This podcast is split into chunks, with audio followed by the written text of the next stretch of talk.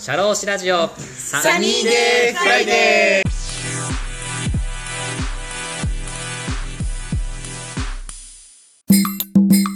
田村さんが思い描くような成功はまだまだ先ですよ。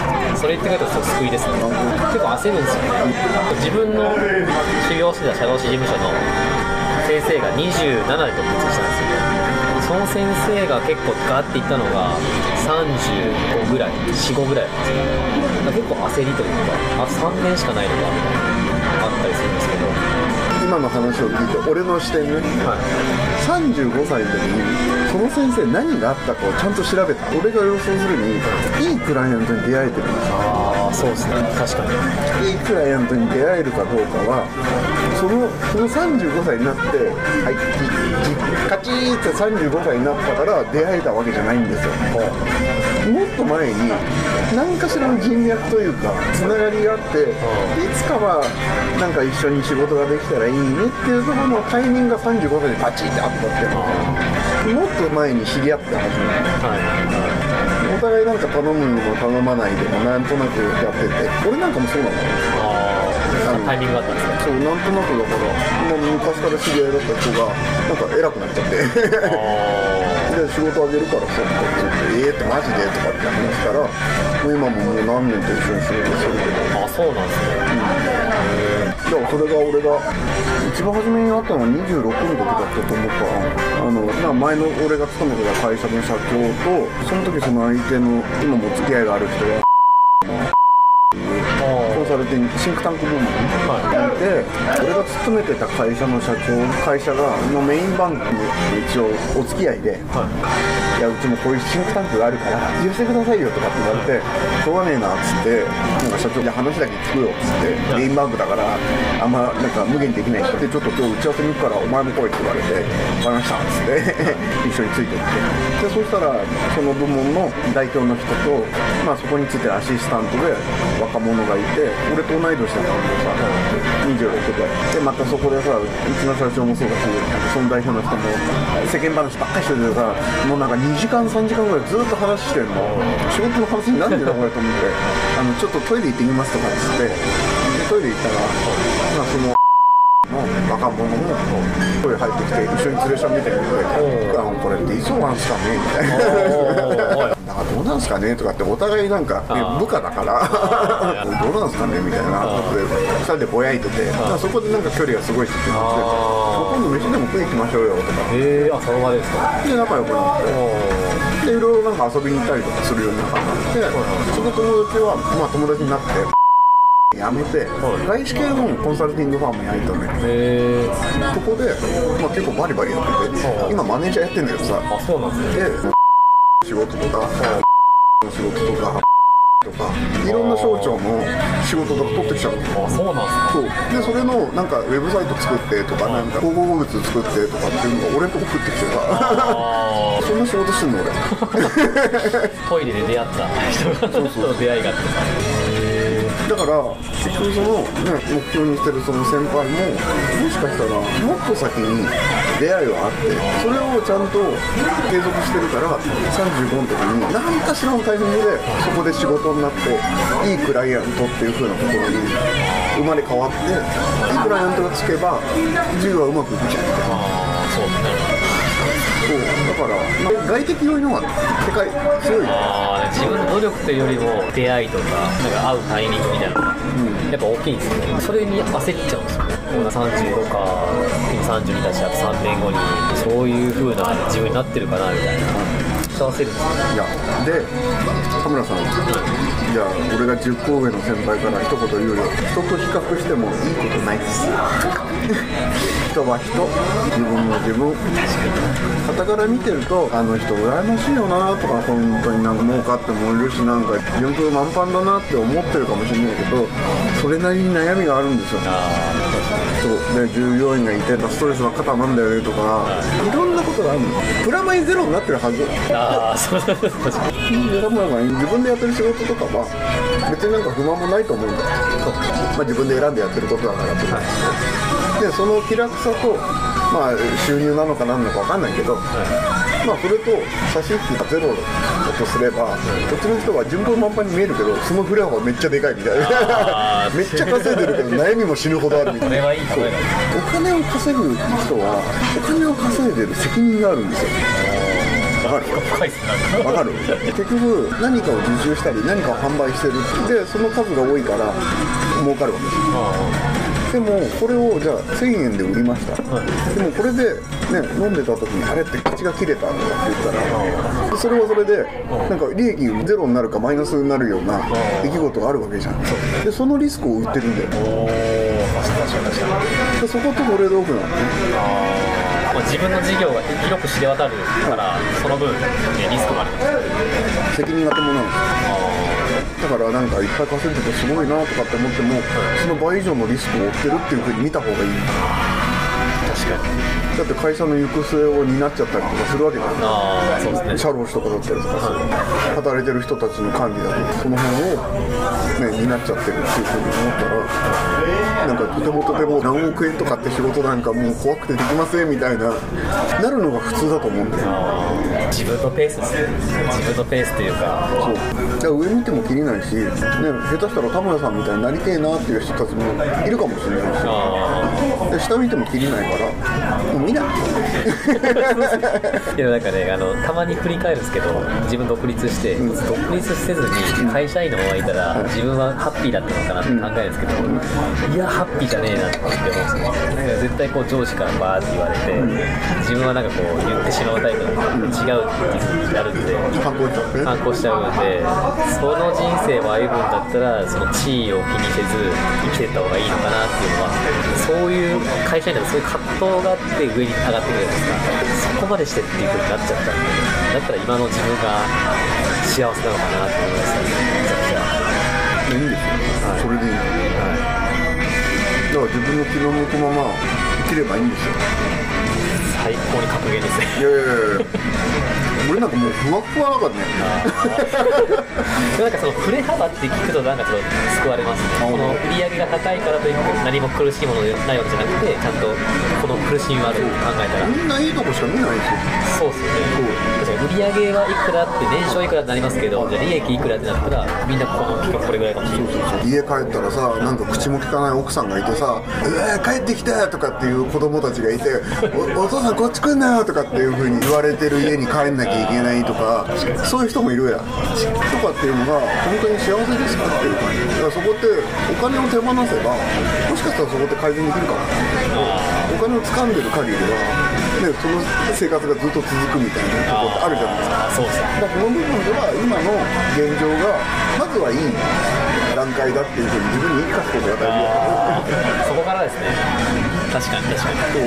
でそうすれば人もあんま気にならないでうまくいってる人なんかは、ね、23年後でまたこれ、ね、上がってたら下がってくるのもあるから、あね、ずーっと右肩上がりなんか多分ないー今がベストで。まあだから今がベストになるように頑張れって話。それだったらなんかいけそうです、うん、でもそれでずっとみんなに言ってるもんだって俺。俺ふわふわだからって。いやいやそう。なんか風が吹けばふわーっつって。飛んでっちゃうしつって。なんかもうこれ嫌だなとかって思ったらもうすぐやりたくないとかって言っちゃうしふわふわしてますからだって知らないうちにぽっくり死んでると思いますし それはでも相田さんはそれでいいって自分で認めてるから。そうよく言われるんだけどさ同級生ぐらいの人間に「お前さ孤独死とかしたら大変だぞ」とかって言われてでも俺から言わせてもらうと孤独死した段階でもう死んだから分かんねえじゃんっつって。そう。そうすっぱだからだろうが死んでようがもう死んでるか分かんねえよ。確かにそうですね。だからそこに心配をするほど暇じゃねえし。と思って確かに。でかといってなんか孫とか病院のベッドでさ家族がなんか周りにいてさ「おじいちゃん死なないで」とかって言われたいって。それはそれで嫌だよ。そこまで嫌です。だから俺はなんか死んでるところからスタートしちゃうと、何でもいいわ。ってでもすぐ言っちゃう「はいすいません」みたいな。プライドが低い。全然ない。全然ない。その仕事の仕方とかなんか出来上がってるものとかのクオリティとかは一応プライド持ってるつもりだけどでもまあそこまでのなんかねプロセスが、ね、自分で納得いくようにできたら最高だなとは思うけど、まあ、できないと思ってるから。あ まあうまくできたかもしんないなぐらいな感じでなんかできたらいいんじゃないでそれで今んところ何の不満もなく生きてるからこれでいいかなと思ってて。でもこれを維持するためにやっぱりいろんな情報を仕入れてでこれをどうやって吐き出すかはいろんなトライをしようとは思ってるいい課題ですね自分にとって課題というか。まあ、俺のやり方はこうですよっていう田村さんはあと自分で決めるよねって話いや僕はそっちやりたいです。やりたいというか。あ分か。った田村さんねちょっと言い方変えるわ。さっき言ったのが一つ。自分が初め一番初めに思いついたことはあの失敗であるっていうのがまず一つとその2こういう大人になりたいなっていうモデルケースを作ってください。あ年上の人を見てあこういう生き方はちょっといいかもとかって思う人に出会ってくださいここのベストなのは、なんかいつもなんかいろんな新商品出してくるけど売り方が分かんないんだよね。はあみたいなぐらいのぐらいの人が一番理想なんですよ。なんかいろいろアイデアを思いつくんですけど、なんかアイデアなみたいな感じで。なんか楽天的な人みたいな。なるほど。が一番目標ではあるんですけど。あそこ俺ちょっと違うな。大まかに合ってるんだけどちょっと最後なんか高速スライダーでギュッと曲がるかどうかだけの話なんだけど今の話で言うといやいろんなアイデアはある。はでどうやって打ったらいいんだかわかんないんだははっていう人が今回作ってきたこれなんだけどっていうところまでちゃんと形にしてるかどうかだけが俺は心配。い行動してるかっていう。はい。それがそれかっこいいですね。それでできちゃったみたいなあところまでははい。ちゃんとやれよってーあでもそこはやりたいですね。やらないのかっこ悪いです。そう。だからだから逆に言うとだから今ねサニーデイフライデーをこんだけ続けてるから今田村さんにこういう話をしなきゃいかんと思って話してる。はい。そう。これがサニーフライデー10回ぐらいで終わっちゃったとかって言ってたら多分俺こんな話しないと思う。今も頑張ってると思うからなんとかもうちょっと頑張ってもらうようにはい。今こういう話をしてる。え2年前と話す内容変わっていますか？うーんまあ変わってると思う。ちょっとあのいろいろだからチャレンジはしてると思うけどあもっとチャレンジしてもいいよってなああそうそうちょっと相田さんの真髄というかもっと奥底に何を考えてるかっていうところとかもっとこういうアイデアがアドバイスできるよみたいな引き出せるようにもっともっと次元が高い悩みというか考えたいなって思いますいやでもだからでも結局さ次元の高い俺が次元の高いな悩みはこれっつって持ってきたものが俺が次元が高いと思わなかったりとかするケースがあるわけじゃん。確かに。だからそれがさっき言ってた多作であれって話なの悩みいっぱいあるんですよ。っつってこれもこれもこれもこれもって言ったらじゃあ一個ずつやろうなっつって。でそれを教えもなく言えるかどうかっていう問題はこれ言ったらかっこ悪いかなとかって思っててで10個悩みがあるならね23個言われてもそれ本当にそれ悩みなのみたいな話になるわけ。その分自分の悩みっていうのを数多く打てっていうことですね。まあそうそうそうそう。だから今の話のポイントは自分が一番イケてると思ってることを人に言っても人はそれをイケてるって思うかどうかわからないって話 今日はそれすごい十分分かりました。相手が決めることだからだからもう無邪気に「こんなに悩んでるんですよ」っつって。もうどんどんどんどんいろんな人に、ね、どんどんどんどんいろんな人に会っていろんな人の前でパンツを脱ぐみたいな。こととかやってると「バカだなお前は」っつって誰か正解を教えてくれるよ。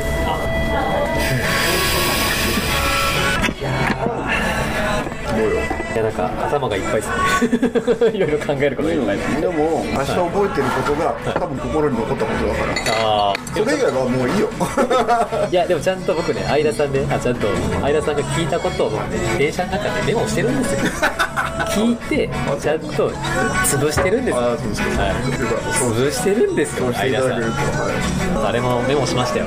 漫画の篠原式あれも最近漫画いけてないんで漫画喫茶。行ったら、ま、全部波を聞いてくれると。それを読もうと思って全部入ってるんですよここに入っててやりたいって入ってる。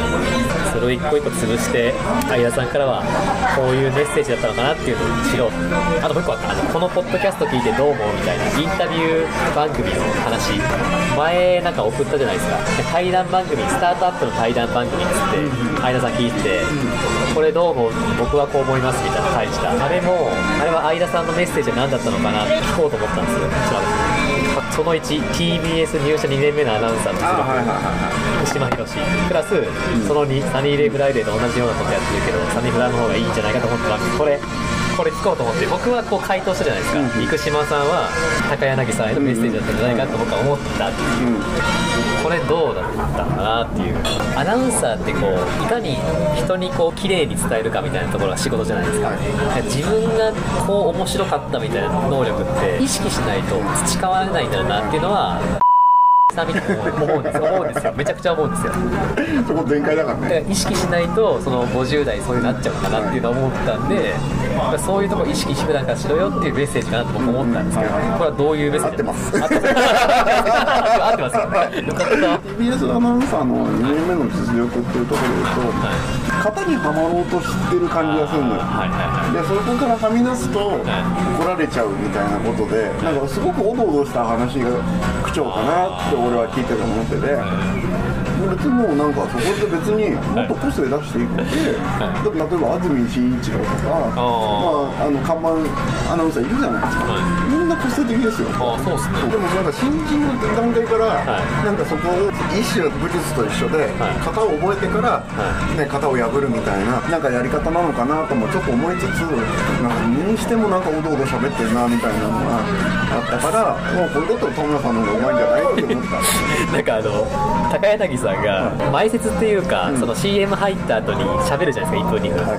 一番最初の前説も高跳びの話なんですよ走り高跳び。でなんかまた前説みたいになった時にまた高跳びの話で お前それで行くのかずっとみたいな話。ツッコミどころ満載じゃないですか。いやいやそれみたいな。なんかそこってだからなんかそれをねなりわいにしてる人もこんなもんだよっていうふうなことを知ってもらいたくて。本当にポッドキャスト教えてよかったのはこのラジオ DJ っていうのがっぱりうまく話せなきゃいけないとか、流暢に話さなきゃいけないっていうのが一番のやんなきゃいけないことだと思ったんですけどそこじゃなくて、だから自分の個性とか、自分がどう考えてるかっていうのを出すことがまず一番の仕事なんだなっていうのを気づかせてくれたのが一番大きいですね。めちゃくちゃ大きい。より自分が何を考えてるかをこうまず考えてそれを言葉に出すみたいな。そこがまず一番最初だなっていうのを思ったっていうか、はい。これちょっと考え方のちょっとトレーニングですよね。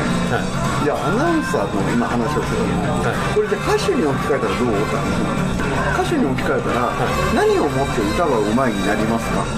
あなんかそれいい話ですね。なんと音程が取れたりとか、はい。リズムが取れたりとかある最低限の技術っていうのがある。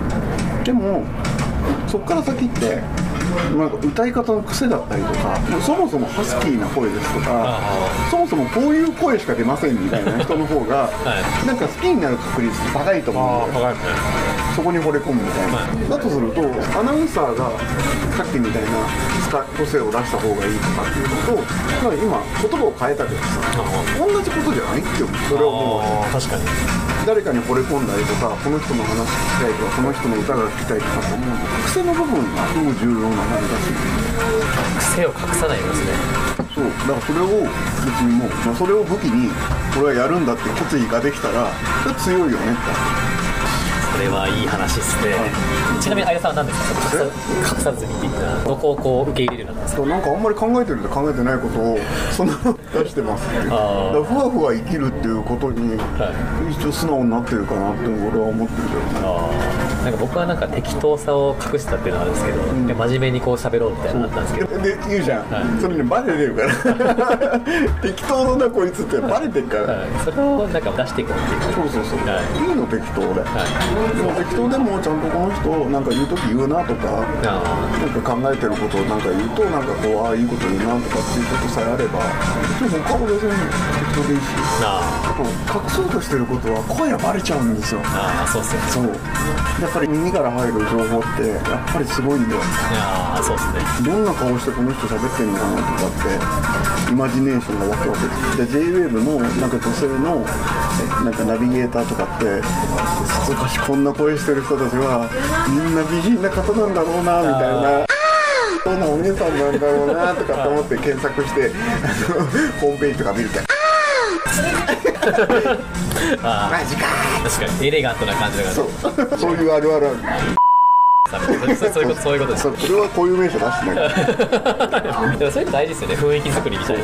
ムード的なことっすよでもやっぱり魅力はやっぱり別にそこに対してはい。負い目もないし引け目もないしただその自分のなんか思ってる喋り方でやっぱり努力してそれを勝ち得たものをあ手法として使ってる。ただそれだけの話。でで今ここで、ね、ラジオ番組の中で巻き起こってる話題の中にやっぱりテンション高く「あそれってあれですよね」とかって乗っていくことでできる空気がちゃんとしっかり伝わるからまた聞きたいなって思ったりするっていう感じだったりするのかなと思って声はバレる。ごまかそうとすると。あいやーそうですよね。頑張ります。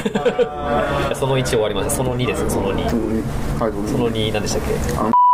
ねっていうことああそうですそうです。聞きました。面面白くないでしょ白くないですね、ななんだろうな。インタビュアーが平坦なのかなっていうところとか、とか杓子定規とかその脱線がないっていうか面白くなかったですね、はいでもこれって教えてあなたの働き方と今日似てるんでやってること。あ SE の人とかテクノロジーの仕事の人があの多く出てるから、まあ、そういう業界の人たちっていうこう絞ってやってるんだけど聞いてることはなんとなく似てるところがあるというか自分でやってるから多分見えないと思うから人がやってるのを聞いてどう思うかなみたいなところを考えていただければいいかなと思ってこれどう思うっつって投げてみたっていう。ので。パターン化してきてますよね質問がっていうかまあだからなんかそこは別に俺いいいいと思ってて、はい。やっぱりそれに対してどうやって答えるかがやっぱりインタビューの中でのなんか一つの見ものかなとは思ってるんだけどどっちかっていうとだからなんかテンションとか本当にこの人興味あって聞いてんのかなみたいな。そういうところの方が俺は気になってて。ああそれ結構相田さんから再三結構最初の方から言ってましたよね、それ言われて結構僕も気をつけようとは興味なくてもすげえですねみたいな。あれは結構意識はするようにしたんですけど。人んちの同じようなことやってる人の話聞いたら、まあこういうふうに聞こえてるよっていうふうなのを客観的に見れるかなってああそう思ってですね確かに。情報番組だったらまあ情報収集のためだったらいいと思うんですけどなんかこれを習慣化するみたいな、ではないなっていう。うんうん毎週日曜日の夜8時からこれ聞こうとかっていう気持ちになれないっていうかそういう気持ちにさせれるようにしたいですね。だとしたらこの人たちに何があったら毎週聞けるようになると思う？えーやっぱテンションでしょうね。テンション高くするとか。こん。ばん。はっつってうもこん。ばん。はっつってとかなんかそのゲストの方言ってたようにいやねそれもまあ建前ではそうかもしれないですけどぶっちゃけどうなんですか？とかそういうなんか切り返しするとか。僕は切り返しとかはしないかもしれないですけどあーそれすごいと思いますね。でも純粋に僕質問したいんですけどって切り返すんですけどそういう感じですかねちょちょっと崩す的な感じだと思うんですけど。いや俺の意見としては多分我々が古典ラジオとかいる言語学ラジオにはやっぱり魅了される理由っていうのはやっぱ毎回聞くと新たな発見があるからだと思うんですよ。そうなの？みたいな。確かに。それをやっぱりなんかこうインタビューの中でどこでもいいと思うんだけどあなんかここキャッチするみたいなことができたらいいんじゃないかななんて思って。すげえ難しい俺ボールを投げてるよ。ーいや難しいですね。でもそれあれですよね。多分、この質問をしたら、この答えが出るっていうんじゃなくて、うん。多分そのゲストに対して、うん。そうすべき質問というかみんな違うと思う。ああそうだねそうね。多分どこで当たるかが分かんないです、そうね。でそれを例えば収録が1時間半だとしたらもう最初の20分ぐらいで掴んで、はあとはもうその質問だけしていくとかっていい。いうことで。すそうでその数打ち当てと質問して、はい。そのうちの5個来たらまあ、はい。お買い物みたいなみたいなそういうことですね多分その発見があるから、い。毎回スリリングで、はかつ今週はなんかどんな人なんだろうなって期待が持てるんじゃねえかなって思うんだよね。奥が深いっすね、当になんかいろんなポッドキャスト見ても上は本当に上がいっぱいいて自分にない質問の力とかも多いんですよ。それを極めようと思ってたらどんだけ自分の人格が必要なんだろうっていう思うっていぐらいなんか人の話を聞くのは難しいなと思いますね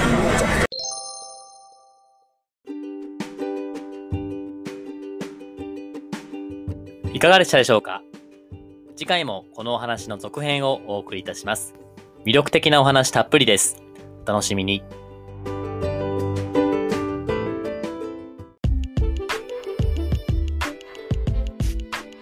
社労士ラジオサニーデイフライデー DJ の田村陽太でした。